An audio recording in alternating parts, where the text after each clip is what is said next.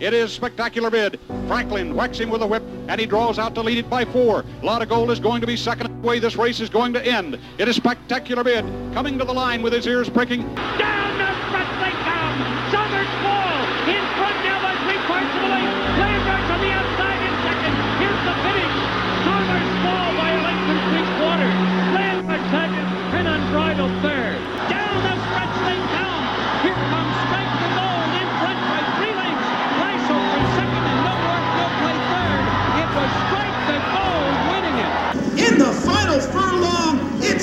Bull. He draws away in hand under Mike Smith. Valiant Nature second, nearing the wire. It's Holy Bull winning the bluegrass by three lengths. Final furlong of the Toyota Bluegrass. General Quarters has the advantage. Hold Me Back is coming late. General Quarters and Abar Koa spring the upset in the Toyota Bluegrass Stakes. Good magic to the front of the field in the Toyota Bluegrass. Vekoma, the leader past the 16th pole. He has the advantage out to five lengths. Back to some like it hot ground signalman, then win, win, win. It is Vekoma for Javier Castellano and trainer George Weaver. Welcome to the Auxiliary Gate Podcast, a weekly discussion about Kentucky horse racing and handicapping. And now here are your hosts, CC Broadus, Alan Schneider, and Brandon Jaggers.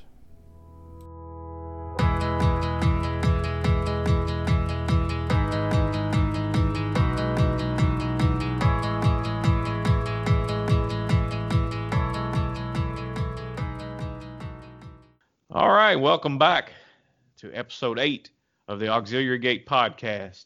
I'm CC Broadus, and I'll be joined today, as always, by my two good friends. First, the father figure of Fern Creek, Mr. Alan Schneider, I guess that does describe me. I, I appreciate that. Thank you. and the mayor of St. Matthews, Mr. Brandon Jaggers.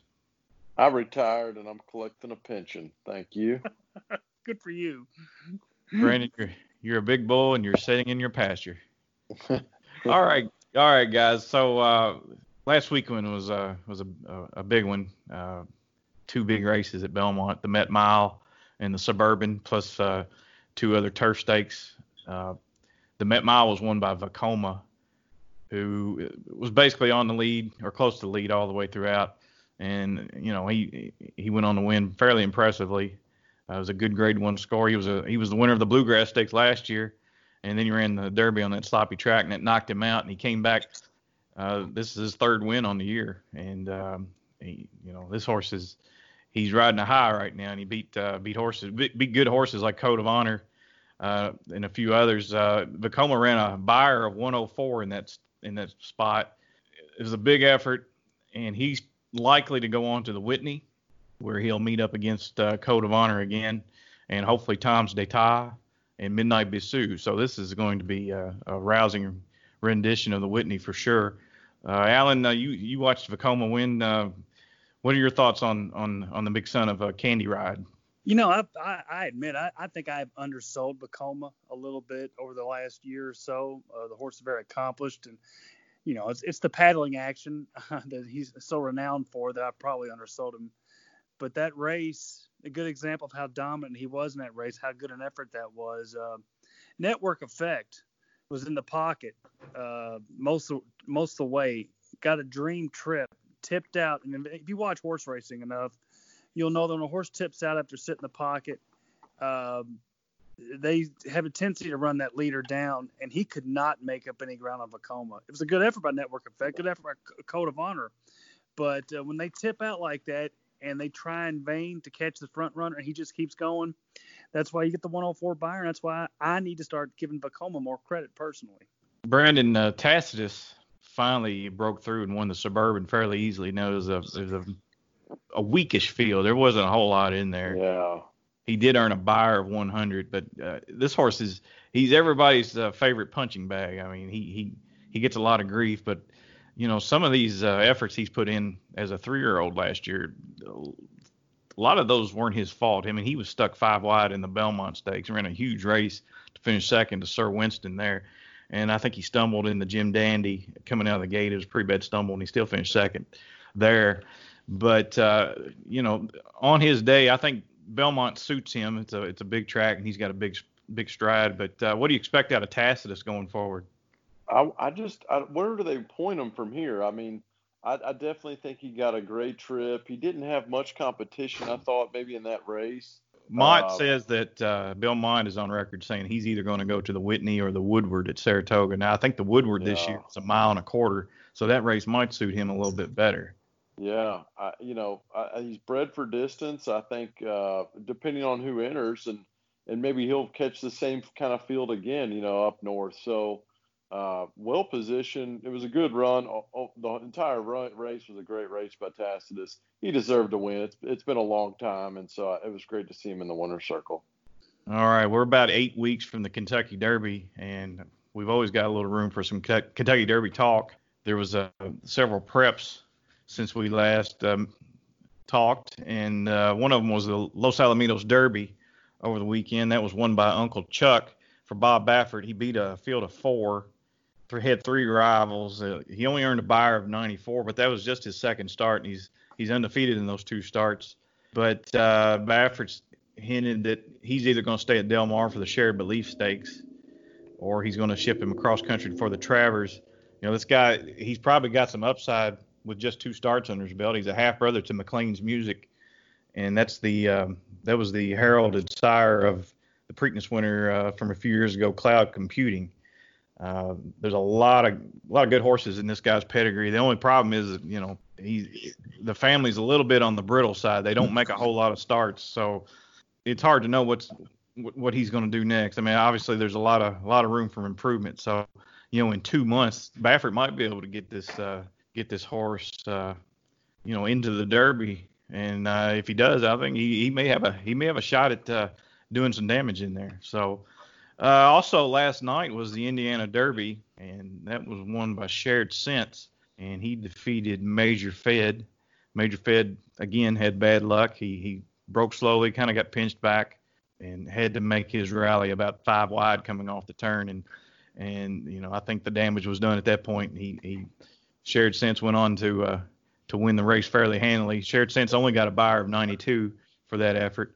Uh, wow. My yeah, my concern for this horse going forward. You know, he's he's made several starts. I don't know in two months. I don't know if he can uh, improve enough to uh, to factor in the Derby, but we'll see. Brandon, you watched the race. What did you think?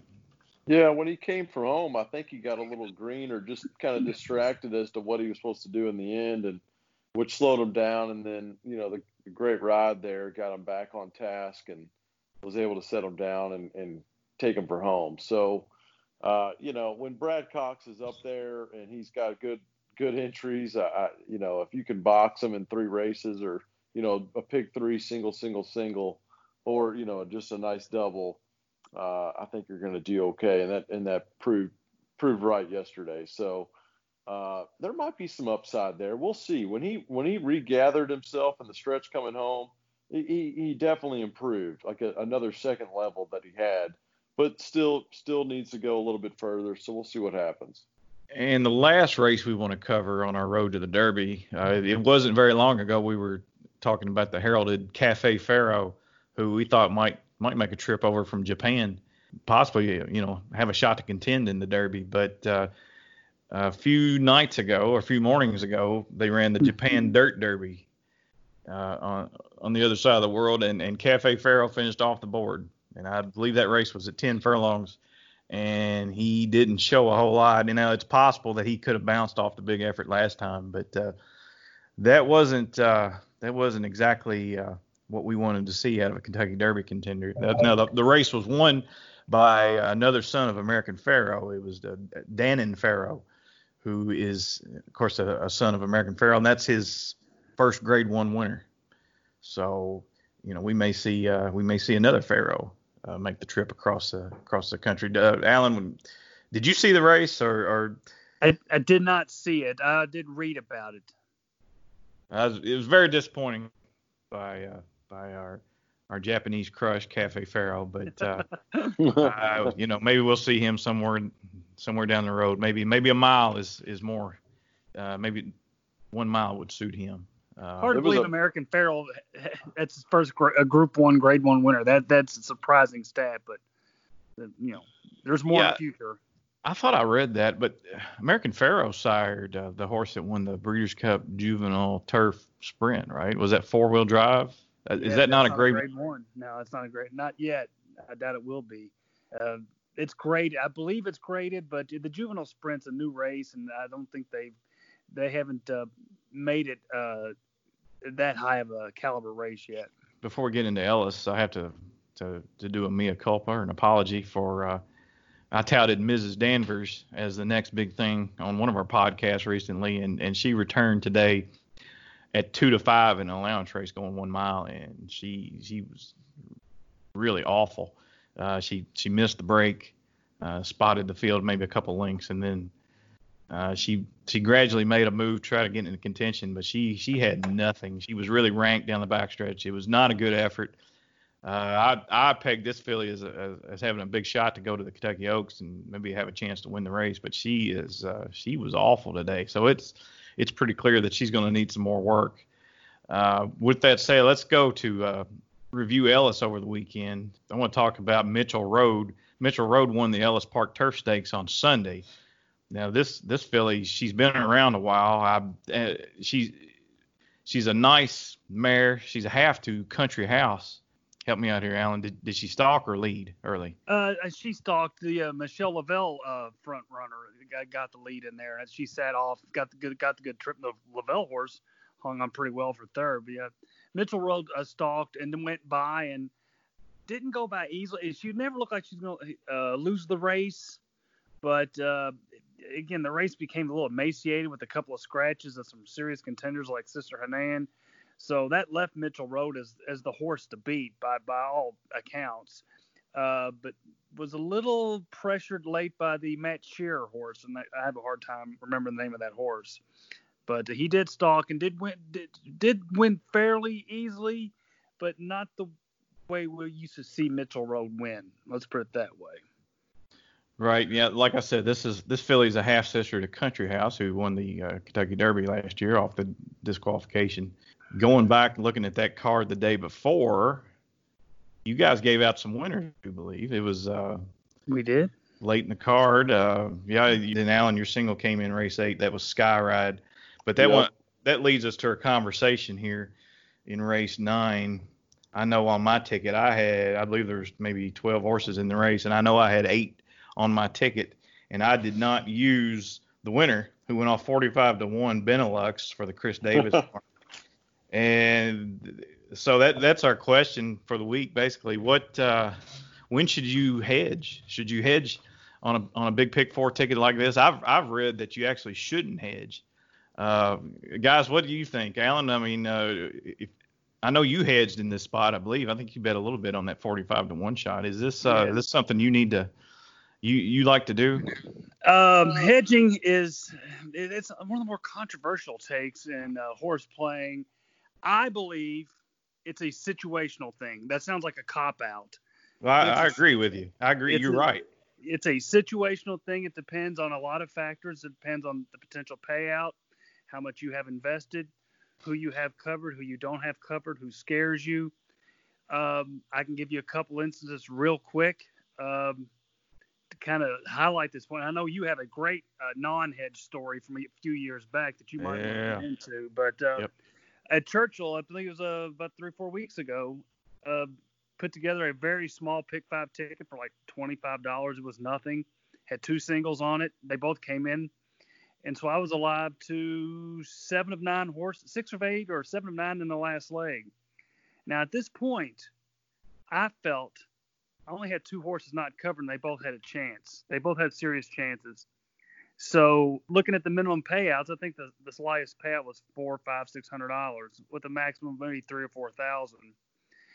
I did not see the reason why I should not hedge with those two horses. One was forty to one, the other was nine or ten to one. At the very least, hedge enough to reward my good handicapping from earlier, but in addition, at least get back the minimum payout of the uh, lowest remaining horse that I actually did have in my ticket. So I bet ten, I think ten dollars on the forty to one shot, twenty dollars on the ten to one shot. Um, the forty to one shot won. So it sounds like I threw money. It may have been throwing money away. That said, only two horses. I knew I was going to guarantee myself a sizable profit. It wasn't a huge investment to begin with. wasn't a huge investment to to hedge. I had no problem with that. It actually worked out fairly well. The other way, though, um, I think I was alive in the, the pick Fort Ellis on I want to say Saturday or Sunday, but I only had three horses. There were ten horses in a race. Uh, I didn't like anybody enough to hedge, so I just rolled the ticket. I did not win.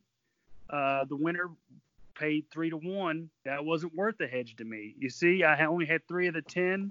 The payouts weren't crazy good. So in that case, I, I didn't hedge. It's a situational thing, and there's a lot of factors that go into it. But I, I think a lot of the people that say they are against hedging may be fibbing a little bit. I bet they hedge. A lot of times they just won't acknowledge it.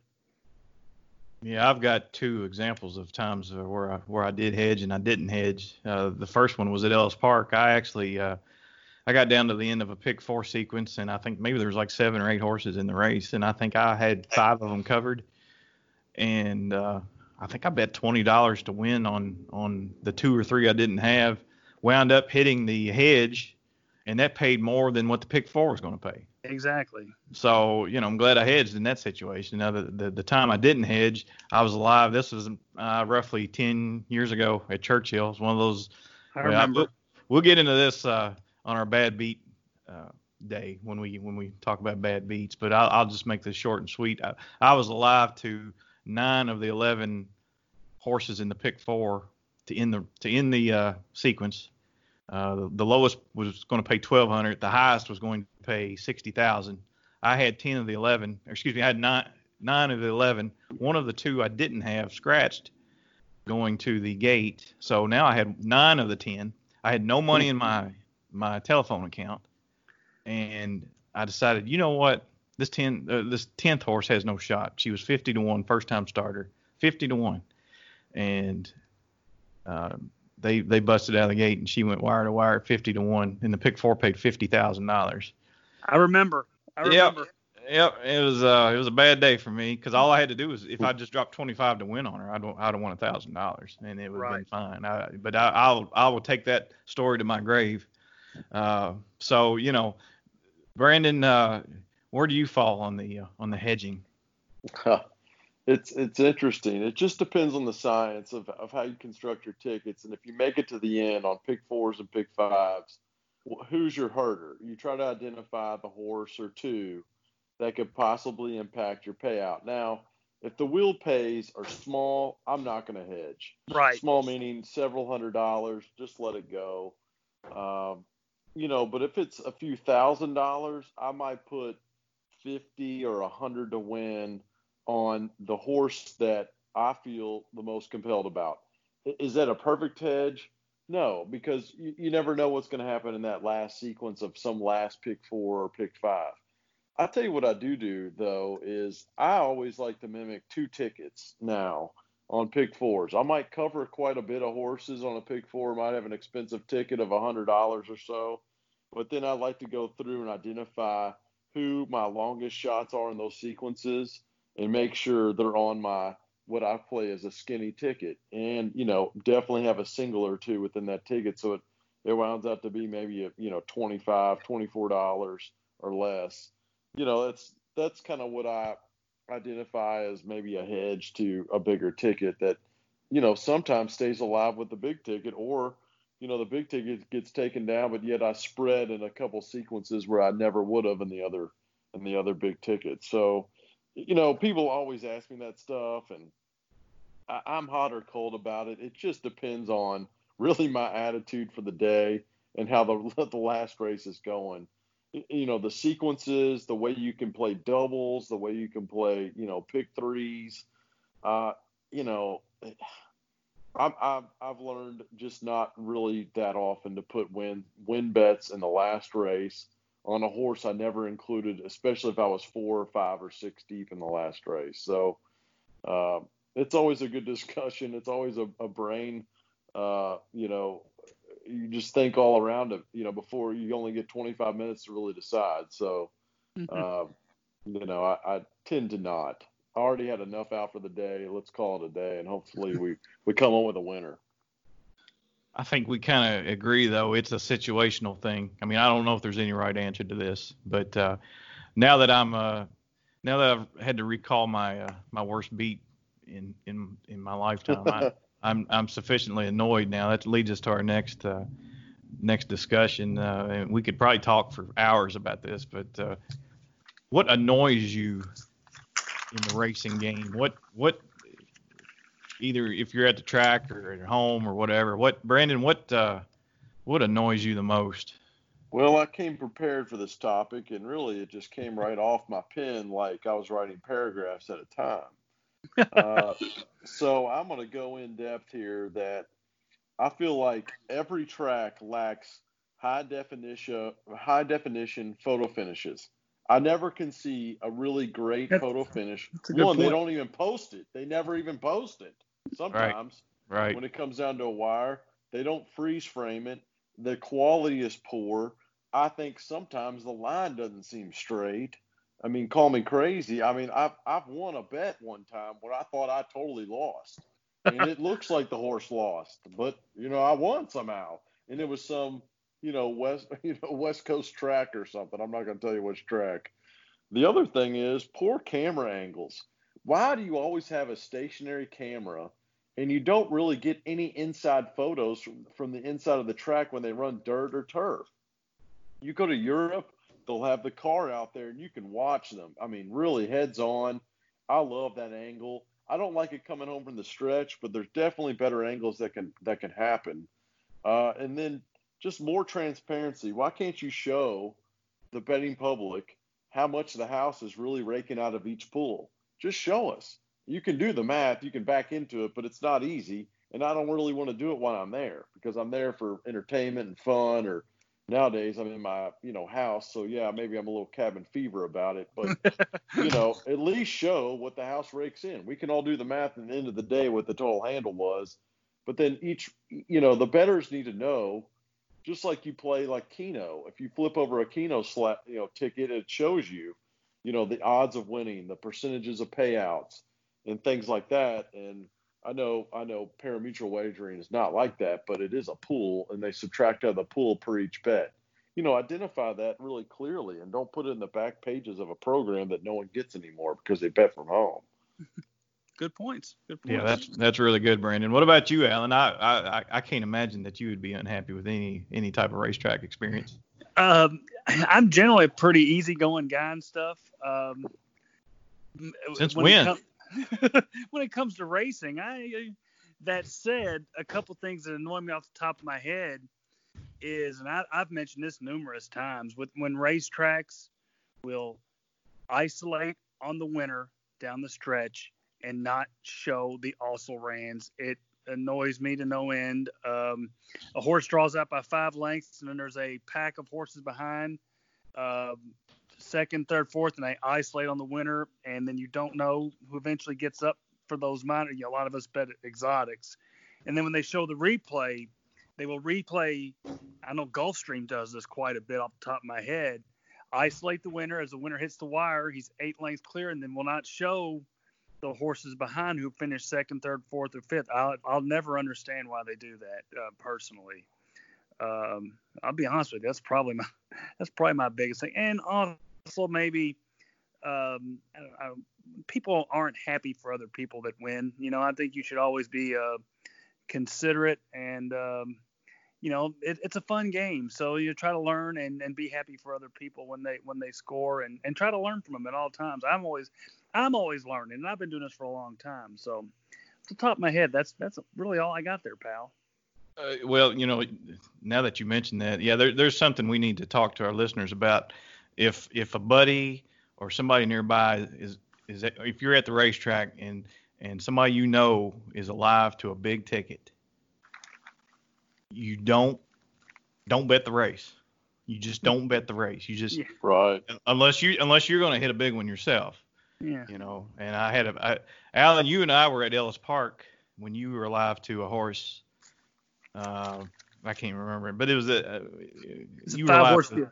Yeah, it was 10 five horse field. Well, my girlfriend was there and she wanted to bet the race, and and we had a talk. I was like, if you hit this race, you don't celebrate. And if if he doesn't have the winner, because there's nothing that irks me more that you know if you're live to three or four thousand dollars and somebody next to you has five dollars to win on the horse that just beats you out of a big jackpot that drives me insane that makes me want to fling somebody over the rail you know so that, that that's just something you need. it's it's uh it should be some type of protocol you know you just Decorum.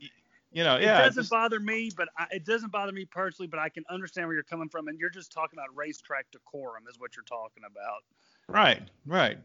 So anyway, yeah, that that that it really uh, gets my goat. But uh, I'll tell you another thing that uh, popped into my brain. Uh, I hate on Twitter when people give out their selections and don't give out any analysis.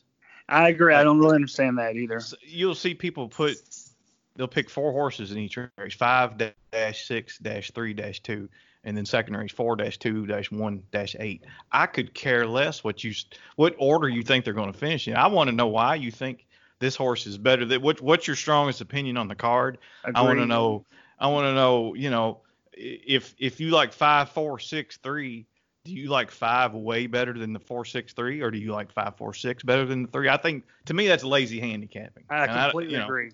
and there's absolutely no reason to do that. But I will tell you this too, and, and, and follow up on that. That's not just like uh, people who use Twitter and social media. They, there are analysts who do that. There are uh, racetrack personnel that do that. And that, right, you're right. That's that's that that neutered program selection thing that we grew up with uh, when the, the guy at the, at the bottom of the program would put the top four choices in the morning line as his selections. And you're right. That's lazy. That doesn't teach. And you, the, this is a difficult game to learn. And but once you get into it, you get the hang of it, and people will hold your hand and walk you through it. It's a fun game to learn, and so that's part of that is uh, teaching, encouraging others, and explain why you like or dislike uh, a horse and in all the uh, different facets. So I'm with you on that one. That's a good. That's a good one. I would not have thought of. All right. Now I'm really in a bad mood. So uh, You should, hey, folks. You, he should not be in a bad mood because if you've been following CC for a while on Twitter, he has been drilling bet shares. If some of you have been fortunate enough to uh, follow his tickets and play along with them, he has made you some money in the last few weeks. The guy has been on fire, not only in the bet shares, but his personal betting. I can attest to that. So uh, he may be he may be a little irritated at the moment, but his wallet and hopefully you guys' wallets uh, probably make up for that recently. So I, I just wanted to uh, give CC some acknowledgement on that. He's been doing excellent with the bet shares. well, I appreciate that. Uh, And- go ahead, And Brandon. every good every good gambler always has a short term memory. So he's That's riding true. high. Who for who I don't who who remembers a loss? CC's not on a loss. Craig, Chad, killing it right now. He's got a bunch of first names. Anything you want to follow, follow the Auxiliary Gate podcast on Twitter, and you're going to see the bet shares pop up. I'm a little disappointed. I had to work all day, so I didn't. I didn't wasn't on Twitter, and I didn't get to t- partake in the sharing of that bet share. Me either, but, But- that's okay. But congratulations. well, now I, I going forward, the bet share is going to be part of my my toolkit because I, I think that's a great. You're right. It's a great friend to have because uh, you know it, nowadays uh, it feels like you you've almost if you want to hit a big pick four, pick five, you you almost have to play a monster ticket. And you know I I don't have the budget to do that kind of stuff. If I did that, I'd be out of the game real quick after you go on a, a losing streak.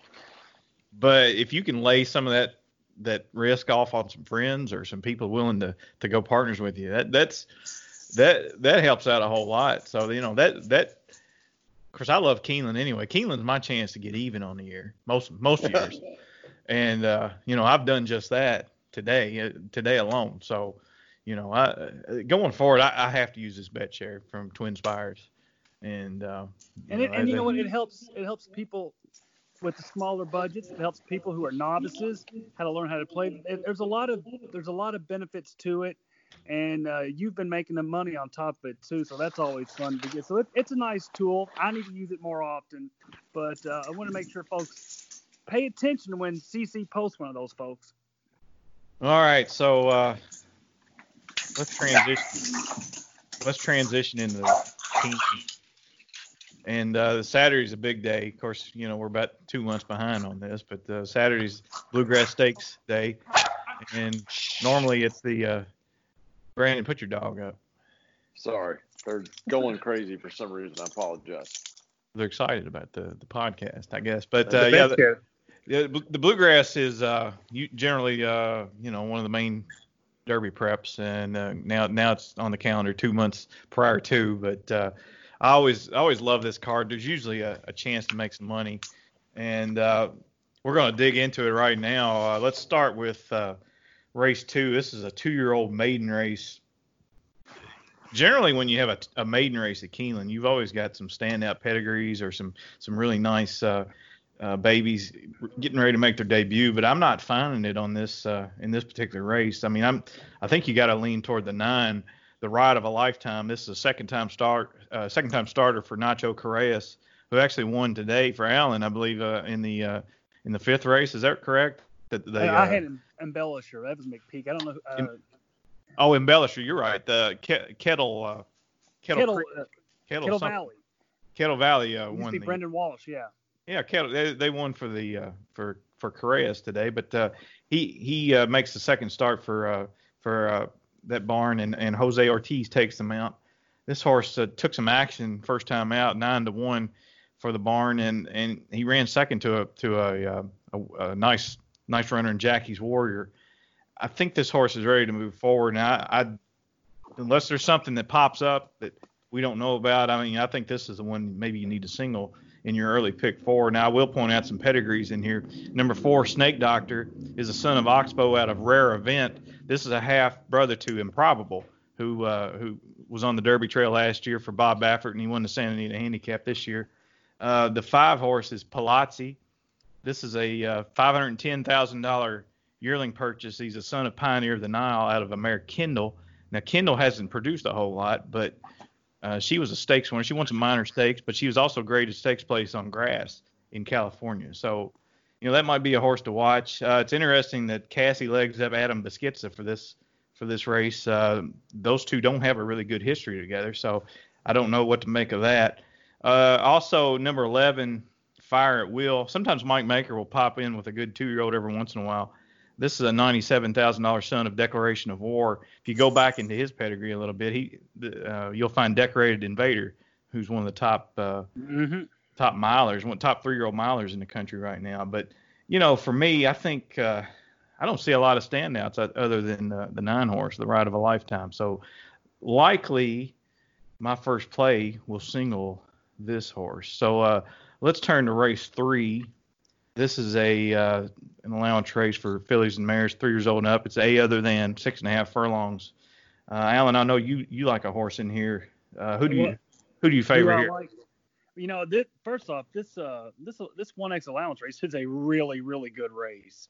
There's a lot of talent here. There's some horses that they could go up big odds uh, that can contend in this race. Uh, Tipsy Gal, she can't sing. Remanded. I could go on and on and on. Vanilla Beanbag. It this this is an excellent race. I am going to try for Oxo Equine, who just won this week with Gray's Creek. Mhm. Uh, looked excellent. Uh, Brad Cox and Joel Rosario with Monday Call. What I like about Monday Call was a hot horse at Saratoga on debut. Uh, was supposed to be the goods. Got nipped by a second time Steve Asmussen horse called Lotta Ott. Um, so the horse did not disappoint uh, him, herself that day. They thought enough of her to put back in the uh, spinaway in her second start, and that didn't work. Um, finally get her to Del Mar. She breaks her maiden out there for Don Chatlos. Chatlos trains for Oxo Equine, but they transferred her to the barn of Brad Cox. Into mischief, $950,000. This horse was hyped on debut. Uh, comes back in a spot, not an easy spot, I will say that. I like the fact that Brad Cox has her. I know, I know they think a lot of this horse. Uh, been working really well. Again, there's some ways to go in here. Um, by no means do I think she's a slam dunk, and that horse has a big shot too. Uh, but I will, I will side with Monday Call. Okay, let's turn to race four. This is the Appalachian Stakes, and this is a mile on grass for three-year-old fillies. And boy, this race came up weak. Uh, there's not much in here. Uh, Brandon, do you have any opinions on uh, on the Appalachian Stakes? Well, if it's that week, we should have entered my horse in it then, Dream. But she's she's not ready. She's not ready. You know, the morning line favorite Alms. You know, at, at six to five with Joel Rosario in. You know, on the irons. I you know, you got to look there. He's always hot when he rides. Is it that simple? Anola Gay, I mean, we haven't seen that horse all year. Uh, you know, could this horse actually fire? The works don't really indicate much to me, but uh, I did notice that right off the bat as we were just kind of going through, and uh, you know, a few other little standouts. You know, Walk in Marrakesh, uh, but there's only six horse field, so there's not much to choose from. So you got to almost find a single, and I'm going to take Alms. Mm-hmm. I, I will say uh, number three, Evil Lynn, catches my eye a little bit. Uh, you know, Mike Maker does a, a, a lot of good with horses that he claims, and if he sees fit to run her right into a stakes, I think he he probably thinks this filly's got a little talent. Now, she ran a big number last time. Uh, that was a claiming race, but I mean she she was claimed out of that by Maker, and he adds Tyler Gaffalione, who had a huge Churchill Downs meet. I think uh, if you're going to single early on with the uh, the two-year-old race, I think you've got to include Evil Lynn here. Uh, you know, this might be an, a case for an all race, but uh, let's. Can I uh, say let's- uh, Can I say one thing about that race real quick? Uh, Yeah.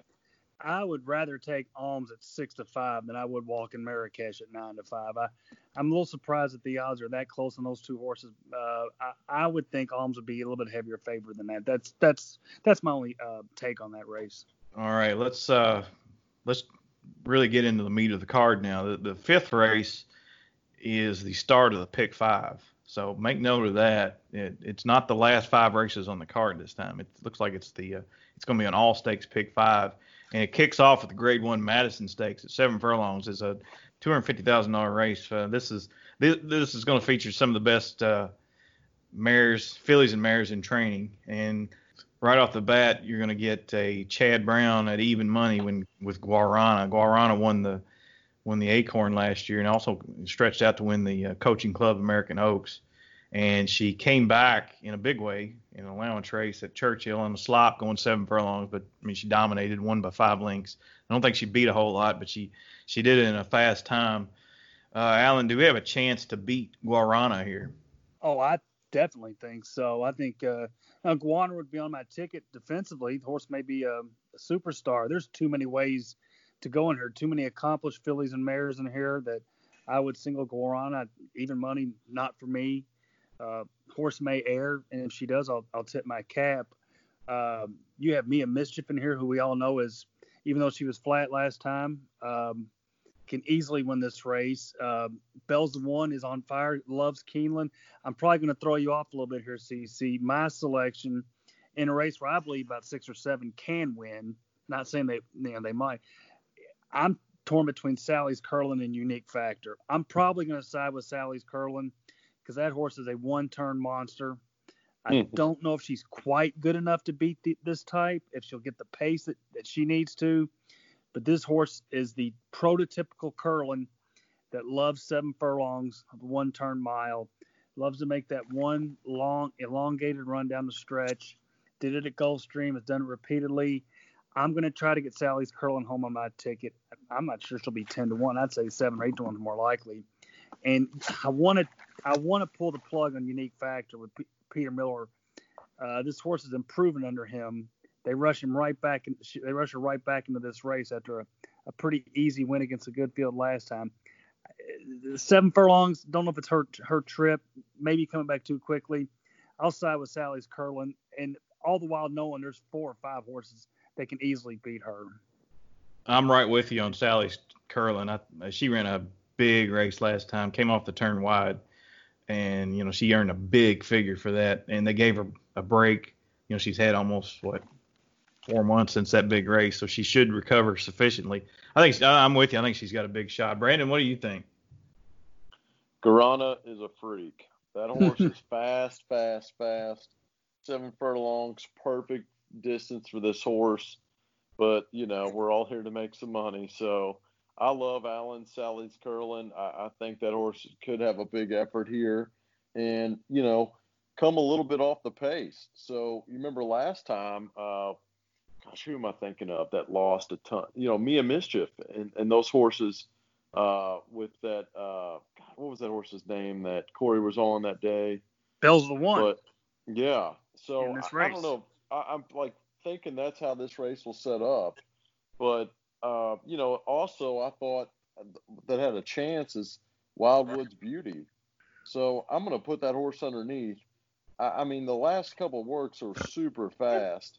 Maybe because you're asking for the horse to do a whole lot more, but you know, it's worth a shot underneath. I, it's not going to win, but Guarana is a is a beast. Hey, uh, Cece, let me ask you one thing real quick. Uh, what do you think about Bell's one ran so we hardly talked about her ran so well, loves Keeneland. Is there a possibility she bounces? Is what what do you think about that, or is she just that uh, good right now? I would I would give her the benefit of the doubt. She's two out of three at Keeneland. Uh, you know, she's had she's had what about six weeks to mm-hmm. recover from that race. I, I I don't have a problem using her. I think Oh, I'm going to include her. I just was wondering if you thought there was a possibility of a bounce. My question is whether or not the race sets up for her. I, these these top fillies. I think I think they'll. Yeah. That she's not going to bounce yet. She did run a big race last time, but I think for me it's it's whether or not the race sets up because you've got Guarana who's probably going to fall in the lead, and then it's a question of if Mia Mischief and Amy's Challenge want to go with her, Agreed. or, or even you know if if Amy's Challenge just shoots to the lead you know, they, they, that might force uh, Guarana to take back and maybe try to angle to the outside and, and make a rally. And then, then, you know, then she'll become just like the rest of them. They'll all be chasing the leader. So uh, it's it's an interesting race. I I think uh, I think here's your chance to try to maybe catch a price here. And I, I'm I'm with you on Sally's Curlin. I'd also use like you said, Bell's the one. And uh, you know, Mia Mischief has a chance as well. Um, now the next race is really really difficult. It's the Shakertown Stakes. Uh, uh, this starts a, a pick four, and this is five and a half furlongs on the turf. These are the good turf sprinters, and I'm telling you what, uh, the, the the morning line favorite is bound for nowhere. The eight horse for Wesley Ward. He's only run maybe four times in the last two years, but uh, he he's he's one fast son of a gun on his day. He's won six out of his 13 lifetime starts, and he's never been off the board but once at Keeneland. That's only in four starts, but he's ran some huge races here. Uh, I mean, this this thing is really deep. So, Alan, uh, what do we do here? I tell you what, you you know me, I I love Bound for Nowhere. The horse I've been wanting to single and bet every time I've wanted to say, hey, this is the day we get Bound for Nowhere. The horse scratches. It seems like the horse has scratched three or four times in the last year. Uh, I think the horse is a crack sprinter, but the lack of racing, the lack, um, the, the, the continuous layoffs I'm going to go against my better judgment. I'm going to side elsewhere. Obviously, I'll use the horse, but um, I am going to go with a horse that I believe has proven that um, he was born to run on the turf, and that's Totally Boss. If you saw Totally Boss's last race, he got eliminated. Uh, as a matter of fact, it's happened the last two races. It kind of throws his form off a little bit. Ran the, in the Breeders' Cup Turf Sprint, had some problems there got completely wiped out at Churchill. Uh, but before that, the horse really found a home on the grass. Uh, has run well at Keeneland. Uh, Brian Hernandez rides well. I, my only concern is that she has got enough out of that last race where she got stopped cold to uh, give her a decent prep for this, de- give him a decent prep for this. I think the horse has a big chance at eight to one. Again, the field is deep. Um, but I'm I'm going to take Totally Boss in this spot. I should note that uh, also on this morning line, there's a co-morning line favorite. There is. Yeah, number two, Wildman Jack. I don't think this is the greatest morning line in the world, but uh, Wildman Jack is five to two as well for Doug O'Neill. Uh, Brandon, uh, where are you at in this? Are we going deep, or do you have one that stands out? Oh yeah, deep. You know, turf sprints, you always got to go deep. So I'm definitely with the Bound for Nowhere. I'm also with Texas Wedge, Leinster, and Wildman Jack because it's defensive, you know. Uh, but I, I, did not see Totally Boss, but I'm going to look to include that, I think. And the other horse that I thought had a chance, and y'all are crazy, you're going to say I'm crazy, especially after uh, Wella Bled beat this horse. Uh, num- number five, Just Might. Oh, you know, uh, I'm not going to give you any heat for that. It's Michelle Lovell. Yeah. So, I mean, it, it, 50 to 1, it's not really 50 to 1. I would say it's 20 to 1. You know, the horse steadied the last time out. It doesn't get clean trips, it looks like. Uh, you know, you never know in a five and a half furlong sprint, and I want a price, so that would be my price choice there. I can't say I know the sire very often of Justin Phillip. Uh, this They're horse has sprinter. never, yeah, yeah. He's Yeah, he was a sprinter for quarter- Asmussen for the Zayat. Yeah. Yeah, probably a quarter horse. But anyway, you know, put her out there. You know, put him out there and see what happens. Uh, you know, the four-year-old still got. It's got a lot of races for a four-year-old. Sixteen. It's quite a bit, but um, I, you know, that'd be it'd be a fun shot just to watch, and I like the post position. So Uh, just a tip of the cap to rider uh, Alexis Achard. Uh, that, that race last Saturday at Ellis, uh, uh, that maiden turf race on Skyride. That was Alan. That was your single. That was a great, great ride by him. He's he's really he's turned the corner a little bit. So, Yeah. you know, I, I I wouldn't toss him out just because of the rider anymore. Uh, I will say before we go on to the next race, I, I, I will use Fast Boat. I I was waiting for Fast Boat to come up. I'm glad you brought him up. yeah, he he's come to hand for Joe Sharp. Uh, the horse ran well at Keeneland last fall in a, a turf allowance race, and then he just blew the doors off of Bulletin last time, going five furlongs. So I think this horse is probably sitting on a big race as well. Uh, let's turn the page now, and we're going to go to the Central Bank Ashland Stakes. This race is always good for a surprise every other year. Four hundred thousand dollar race for three-year-old fillies, mile and a sixteenth. Uh, they use the short finish line here. The favorite here is going to be number two, Venetian Harbor, who last ran on May 1st in the Fantasy Stakes, where she set the pace and gave way to, to Swiss Skydiver, who is one of the top three-year-old fillies in the country, and we're going to talk about her in a few minutes. Uh, Brandon, can we beat Venetian Harbor here, or, or, or No, no. I, know, Venetian Harbor is very strong here in the in this. I, I, I you know, when you're going against Swiss Skydri- Skydiver and you come second, you know, not a not that far off as a as a second place horse. Uh, I, think I think this horse will be menacing and and always probably on the lead gate to wire. I, I do always like, you know, another play obviously, but tonalist shape. Uh, it's kind of the other horse I, I kind of eyed here in this spot. You know, Gulfstream Park shippers, uh, you know, with Sassy, you know, Saffie Joseph, you get Tyler Gaffley on on the mount, who's done really well at Keeneland thus far.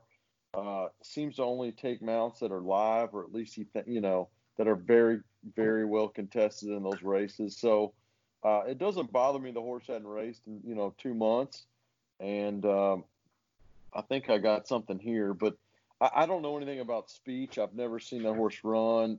Uh, I'd love to hear what you all have to say if you're looking to pick that, but uh, I think it's Venetian Harbor uh, for sure over tonalist shape, as well as I did see uh, perhaps Bonnie South might be in, you know, winner of the uh, the Fairgrounds Oaks. So uh, that would be kind of my my trifecta really. Well, I'm not going to talk you off of any price here because we've seen our fair share of prices in this race. Out for a spin one this race last year, 50 to one, and then you go back further than that. You know, you see you know see horses like Weep No More, uh, those, those types. There's some strange things happen in this race. Alan, uh, to me, it's cut and dried, but I, I like I said, it, I, nothing surprises me in here. What what do you uh, how do you see this race being run? This is an excellent. It's a very short version of the Ashland. It's a six-horse field, but it's an excellent version of the Ashland. I think you've got five horses who will legitimately contend in the Kentucky Oaks, but there's one horse in here that should contend today, and that, to me, it's Venetian Harbor.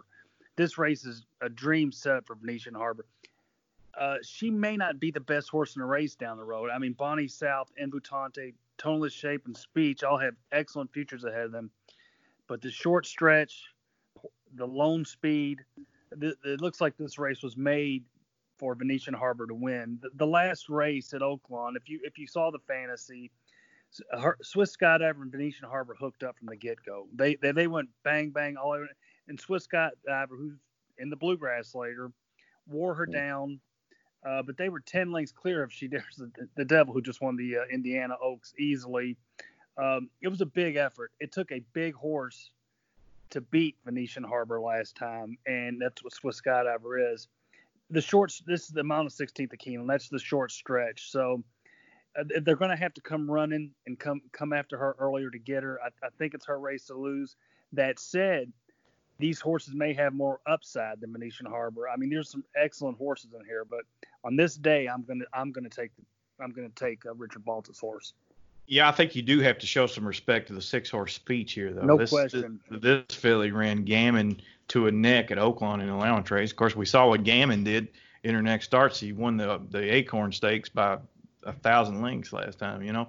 So you know, we, I don't quite get why uh, Castellano's riding. Uh, generally, uh, McCarthy would go with Prat, and I know Prat's going to ride on on some of these races. So, uh, but you know, speech speech is a, a filly. She falls into a good trip, trip, I think uh, if Venetian Harbor does come back, you know, speech has has will have the first shot to beat her. I think you make a you make a good point there. Venetian Harbor's not right. Speech should be the one sitting off her flank and or not off her flank, but in, in, the position. If she does falter, Speech is in the is in the garden spot. I think Speech could win the Kentucky Oaks.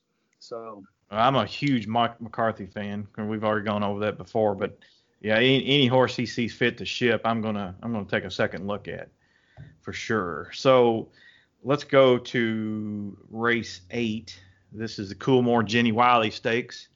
Uh, another grade one, $350,000, mile the 16th on the turf and this is for fillies and mares.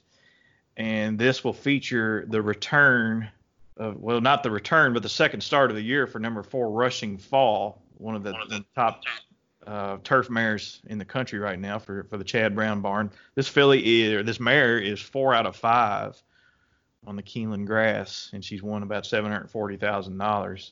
So, you know, all eyes will be on her. I guess my first question to Brandon is, uh, do you know who Jenny Wiley was? no, I did not look that up before. Prestonsburg. what? Prestonsburg. That's what Jenny Wiley Park's in, in Prestonsburg, Kentucky. I didn't know that. Okay, well Jenny Wiley was a uh, was a pioneer woman. Uh, her family, I think they moved here at some point in the early 17 or late 1700s or something like that. And she her family was kidnapped by Native Americans and and she escaped.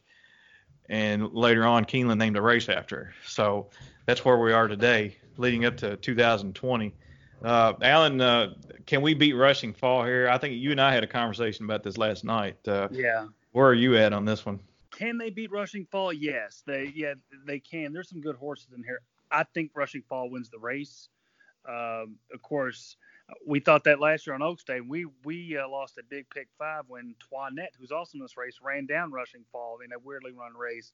I think Toinette's the number one competitor to her. The number uh, Flavien Prat is a fantastic turf jockey. If anyone can uh, gun rushing fall down the wire, it'd be Toinette. I know Jolie Olympica has a shot, and there's some other nice uh, females in her, but rushing fall when she's on her game, and she usually is on her game. She can sit off the pace a little bit. She can go uh, on the pace.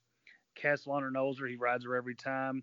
I'm going to take Rushing Fall with with a nod to Toinette.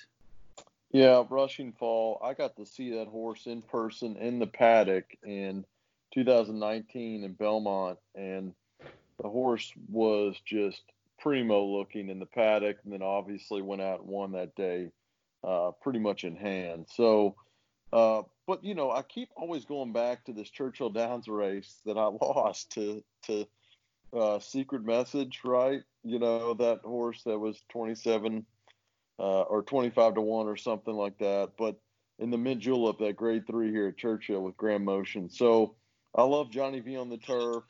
We're going to try to beat beat her, but I mean, to me, she's a single. Rushing Fall's a single. This is my hedge ticket where I would exclude Rushing Fall and, you know, look to either take the one or the three, which is probably going to be the one. Uh, and then also look at Jolie Olympica uh, you know, shipping in for Richard Mandella. That that horse is pretty competitive.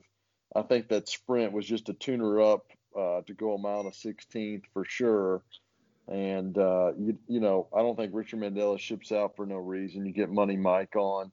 Toinette is definitely a, a herder, but I don't think has the speed to to hang with this bunch uh, going a mile, you know, a mile 16th. So I think she stops at a mile, and that that's kind of what I hope happens. But you know, for a pick five ticket, you almost got to take a single here, and then in a in a hedge, you want to probably take two horses. Well, I will caution you a little bit on Rushing Falls. Just looking back through past performances, you know, if you're going to take even money on this mare, you have to go back to April of her three-year-old campaign, where she won coming off the pace. No, that is true. That is. Now she did she did rally from second in the Lake Placid Stakes uh, at Saratoga, and that was in August of her campaign. But uh, all her wins since then, she's won them all you know on the lead. Uh, Castellano's in a in, in, a predicament here. She can't really he can't really track Jolie Olympica, who's probably going to be on a, a on a lone lead. But you don't necessarily want to risk that filly getting away from you. So what does he do? Does he does he track try to stay within a length or two of Jolie Olympica and then risk getting run down by maybe a, a mare like Toinette or even Juliet Foxtrot late or does he, you know, does he just let her go and risk her going wire to wire? So I, I think that's that's an issue Castellano's going to have to make a decision on, you know, fairly early in the race. So you know, I I think there's a chance you could get an upset here. So I'm I'm going to lean to a to a mare like Toinette maybe to come come running late. And we know she's got a huge late kick. And you know, Keeneland Keeneland stretch in on the turf course can get kind of long sometimes. So you know, I, am probably going to spread out here. Probably going to use Juliet Foxtrot, Rushing Fall, Jolie Olympica, and Toinette. Nothing, nothing outlandish, but I think, I think there's a shot that uh, you know we could beat Rushing Fall here. Something. You know, uh, go ahead. Go ahead. Sorry. Do you guys remember Altia though? Yeah, you know, Altia's. there's your shallow horse, Altia. Yeah, I mean that horse was. Remember, Joel had the mount and was way off the pace that day. I mean, I think dead last and then rallied super crazy coming home for the stretch and just didn't get up in time because he let, let her off or you know let her off so far back so that that could be you know craig when you start like planning out the race how the race and the form and who's going to take the lead and set off the pace I, that this is kind of curious you got me thinking about altia now yeah uh, altia I don't. Altia is not the caliber of, of, of, a rushing fall or a Toinette on the on the win end, but I think she had a little trouble in the in the mint julep as well too. And it's Joel Rosario, and I don't think the horse is good enough to win. I'm not going to say that she can't, but if you're looking for a horse to play underneath, Altia really really comes to mind for me in that two, three, four slot. So. Yeah, close. She's a closer. Yeah. All right, so let's go to race nine on the card, and then this is the big the big race of the day. It's the Toyota Bluegrass Stakes. Uh, this race has been won by some of the best horses, best three year olds that we've seen in the past. You know, horses like Spectacular Bid and Alydar. Uh, Chiefs Crown won this race back in 1984. Uh, Alysheba won it and was disqualified in 1987. Uh, it's a long history of really good horses. Now this race has kind of fallen on hard times in the last, you know, 10 or 15 years when they switched to poly track. A lot of the big horses didn't contest the race. Uh, now it's back on dirt, of course, and you know it's got a it, has got a twist this year. Uh, the filly Swiss Skydiver is going to uh, make an appearance here for uh, Ken McPeek, and looks like she is the yeah she's the three to one morning line favorite here, and she get she carries 118. Everybody else carries 123, so she does get a five pound weight break.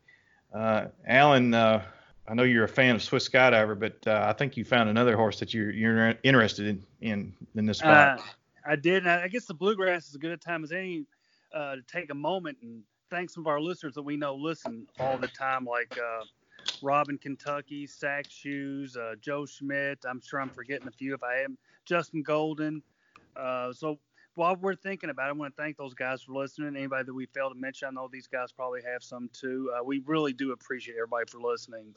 So with that said, we're gonna hit this bluegrass, and there's a horse I do like here, and I always try to fall not fall victim to the now horse mentality where people see a race and that, that's the horse. So I didn't want to do that here, but I, I, went back and forth over the race, and I came back to the now horse. I, it's Art Collector. I I like Art Collector here. Um, I think Swiss Skydiver may be on another level, another planet, and if so, uh, taking on the boys, uh, tip my cap, but I, am going to try want to see Tom Drury get a, get a Derby horse. Um, this horse was spectacular. Churchill going one turn, then stretching out to two uh, against a, a, four horse field, but the, the, horse he ran second, Shared Sense, won the Indiana Derby easily a couple days ago. Finnick the Fierce uh, is no slouch either, and Art Collector did it uh, easily, uh, powerfully. Uh, like distance will not be an issue. Well drawn in here. The horse is uh, has the ability to go on the lead, sit off the lead. I think she'll sit off to he'll sit off today. I'm gonna have a ticket singled to Art Collector. And if I win, I'll be happy. I'll tip my cap to some of these other guys in here. But um, I'm hoping Tom Drury gets us gets his Derby horse here. Wow, I, I definitely like the art collector play. You know, definitely to see because shared sense winning the Indiana Derby uh, yesterday. Uh, so I'm definitely going to pay attention there. I I do like Swiss Skydiver. There's no doubt about it. But uh, I think Basin is really going to have a great a great ride here. I love a two month layoff here in this spot. You know, this horse gave a ton of effort the last two outs. You know, to come second to Charlatan, that's a whole lot there. You know, so that horse ran ran really well. Definitely had a good a good meet, I thought at at Oaklawn because there was no other tracks open, so you had a lot of competition there, and ran with some big big names. Mr. Big News obviously beat uh, Basin, but I, I, just didn't really see a good form in that horse quite yet. Uh, it's been a long time since he's been on the track. Uh, you know, I just think that may have been a one a one horse wonder there.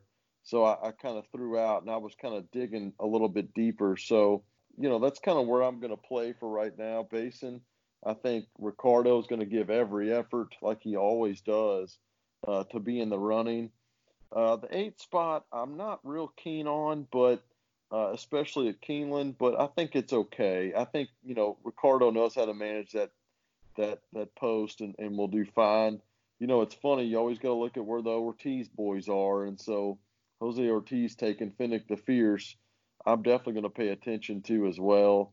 Uh, but uh, it should be a great race. I'm trying to go two or three deep on a pick five in that race because I think if you pick out just the real the real uh, competitors of that race that have had and continued with good form and and well positioned spots, you know, Swiss Skydiver, Basin, and then I'm you know I, am to play maybe one other just like I talked about, but it, it's it's it's uh it's a very competitive race. We could all be surprised, uh, but I think uh, that that's kind of where I'm going to lay for probably two, spreading two there. CC, just tell me, give me the magic spell, whatever the magic like wish is that you have, and and find us the right one at a price. I'll be your Harry Potter here. I knew it. I knew it. I can hear it. I've got a I've got a horse. I, have got to use this horse in my exotics. This is number five, Man in the Can this horse, bred. Yeah, this could be the best Arkansas bred horse in history. This horse broke my heart April 17th at Oaklawn. Uh, excuse me, on May 1st. This was uh, uh, the day before the Arkansas Derby. This horse broke my heart. I had KJ's Nobility singled in just about every ticket I had. Man in the Can was a three-year-old facing older older horses in this race. This is in May. This is unheard of, really, for a, yeah, you're right. You're for right. a younger horse to face older horses, and and he ran down K. No, he didn't run down. He got to the lead ahead of KJ's Nobility and held him off, and and you know that that was a statement right there, and he did it fairly quickly too. And then he comes back June 12th in this allowance race. And, and they they liked him that day. Somebody you know, they they unloaded on him. He went off five to two in that spot, and he ran a huge fig that day broke from a, a bad post, and he ran down a Dean Martini, who come back to win the Ohio Derby a few weeks mm-hmm. later. And also in that race, Erner was third. Erner, I think, wound up running fourth last night in the uh, Indiana Derby. So, man in the can is a horse I think you've got to use. And I think, you know, Gaffalione's going to have to work out a trip to win this race. But, you know, this horse is fast enough. If you get a good price on him, I, I have no problems backing him at the window. I think uh, you know the horse that beats the filly. She's fast uh, on, on, her day. that effort in the uh, fantasy stakes was uh, that was breathtaking to say the least for her to run down Venetian Harbor, and then like you said, Dallin, they they finished ten lengths in front of uh, the the filly that has really come to hand lately for uh, for the Cox barn. She dares the devil. You know, Mike Smith probably suits this filly to a T. They're probably going to try to set up on the outside, uh, maybe stalk the early pace, whoever that may be. Probably going to be Shivaree toward the rail. I think Uh, so. Yeah, and, and you know they're going to try to go on by. I think she's good enough to win this. Plus, she gets five pounds, which is essentially a length. Uh, you know that that's only going to help her cause. So you know, for me, I like uh, Man in the Can. I like Swiss Skydiver, and I'm also going to use Art Collector because I think, you know, I think that horse is is legit as well. So, uh, and then, well, anybody else got anything to add to the to the to the Bluegrass Stakes? Um, no, I mean, I, I, I'm, I'm, glad you brought up uh, the Arkansas bred man that can. That horse has uh, impressed uh, me quite a bit this year, coming from Oaklawn and winning against Open Company last time. Um, that would be an X factor horse for me. I'm, I'm hoping uh, you may have encouraged me to throw it on my ticket. I'll be honest with you. I will. I do want to add one more horse. I had this in my notes here. Number 13, Tiesto. I'm not going to use this horse probably because of the post. Uh, you look at this pedigree though. They gave six hundred thousand dollars for this horse as a two-year-old. He's a half brother to Promises Fulfilled, and I mean that family is just delivered over and over and over. Of course, the, the mare is named Marquee Delivery, but uh, you know this horse, he might be okay on dirt. Uh, you know the, the, the sire Tiznow. Of course, he's you know it was a great dirt horse and sired a lot of really good dirt horses, and like I said, Marquee Delivery's uh, been a really good broodmare. So uh, you know that that's that's a horse you might want to throw in underneath. I, it's going to be hard for that horse to win from the 13 hole. Yeah. Uh, Brandon, what are we drinking? Well, uh, just finished my last Coors Light Oh, poker wow. night, and Wow. it's my 41st birthday tomorrow, fellas. Happy birthday, Brandon. Wow. So, Craig, I, I would appreciate a bet share tomorrow as I've got to help my dad with his boat and the generator that's not working. So I'll be down in the bilge early morning on my birthday. Okay. Well, good deal. Uh, let's finish. Let's finish the card off here. Uh, race 10 is mile and three sixteenths on the grass. Uh, this is for uh, it's it's uh, two other than for uh, fillies and mares, and you know looks like it's going to be a heavy heavy choice here of number three romantic pursuit. You guys see anything else in here that you like outside of the, the heavy heavy? This, like I said, this this may be the most important race on the card for somebody because it caps off a pick four. So you know what what do you guys think here in the last? I don't have a strong opinion. Uh, Summer in Saratoga is in good form. I would have to have that on my ticket as well as Romantic Pursuit. And if it's Lopresti and John Velazquez at Keeneland, uh, I'm going to have Coco Chanel on that ticket too, going any sort of route of ground. Uh, the horse doesn't win much, but Lopresti uh, has a tendency to uh, pull one out of his hat on occasion. Uh, if I'm alive to something, or that horse will be on my ticket as well too. I don't have a strong opinion, but I would definitely use those three if nothing else. Yeah, Brandon? I'm going to go out outside the chalk here. I'm going to take the 10. The Romans seem to always win a race at Keeneland. At 15 to 1 on uh, Speedy Solution, uh, I really like that that possibility there. Uh, you know, especially on turf, going distance. You know, Kitten's Joy, anything out of Kitten's Joy on turf is always, you know, you must look at. Uh, and then I'm going to take the four, which Coco Chanel.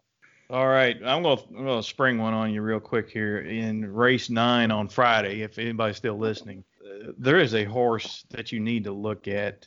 He probably won't win because this race really come up tough. And I know we do, we're supposed to do Saturday, but I'm just gonna just say tomorrow. This is uh, this is Thursday night when we're taping this, and then tomorrow in the last race, take a look at the two horse, Mine Own Star for Brian Nippenberg. Just go back and watch that last race for this horse. This horse has a little bit of talent. He's 30 to 1 on the morning line. And JD Ramos is riding. Good rider. He's- Good rider. He's a very good rider. I don't I'm not sure that he can win this. This this race came up really tough for the level. But this is the type of horse we talked about last week. Shiloh plays Superfectas. This is the horse that could pick up the pieces late and, you know, blow up your Superfecta at 30 or 40 to 1. You know, this this this can turn a $15 Superfecta payoff into a $150 payoff, you know, for a dime. So uh, I, I would say uh, uh, just keep an eye on that horse on Friday. He'll be on my my pick four tickets. But anyway, we've run long. Want to thank everybody for listening. Alan, Brandon, I want to thank you all for joining us again, and we had a good time as always. Uh, guys, you, you want to add anything else to a to a big Saturday card at Keeneland? Uh, not really. I, again, I just want to thank everybody who does listen and those who will listen in the future, hopefully. And I hope everybody uh, has a successful Keeneland Saturday. Yeah, and to, and to go away, I just, you know, we our, our my little racing syndicates picked up two new uh, two year olds that are at Churchill and training right now, doing a little gate work and things. Uh, we're still naming those horses, but I think I, I, submitted a lot of good names into the syndicate, so I hope uh, they take both of them. And then uh, also, it looks like we're going to point Dream a little Dream of You uh, to go to Ellis Park. So it might be the first time I, I get out of my house and go with my friends to Ellis Park come August, either August 1st or the following weekend. So it's exciting times. Hopefully she stays healthy and and and right, and uh, hope to see everybody here next week on the podcast. All right. Well, that wraps up uh, episode eight of the Auxiliary Gate podcast. We hope you've enjoyed the show, and we'll be back here next Thursday night for more uh, exciting analysis. So I'm signing off, and everybody have a good weekend, and we'll see you soon.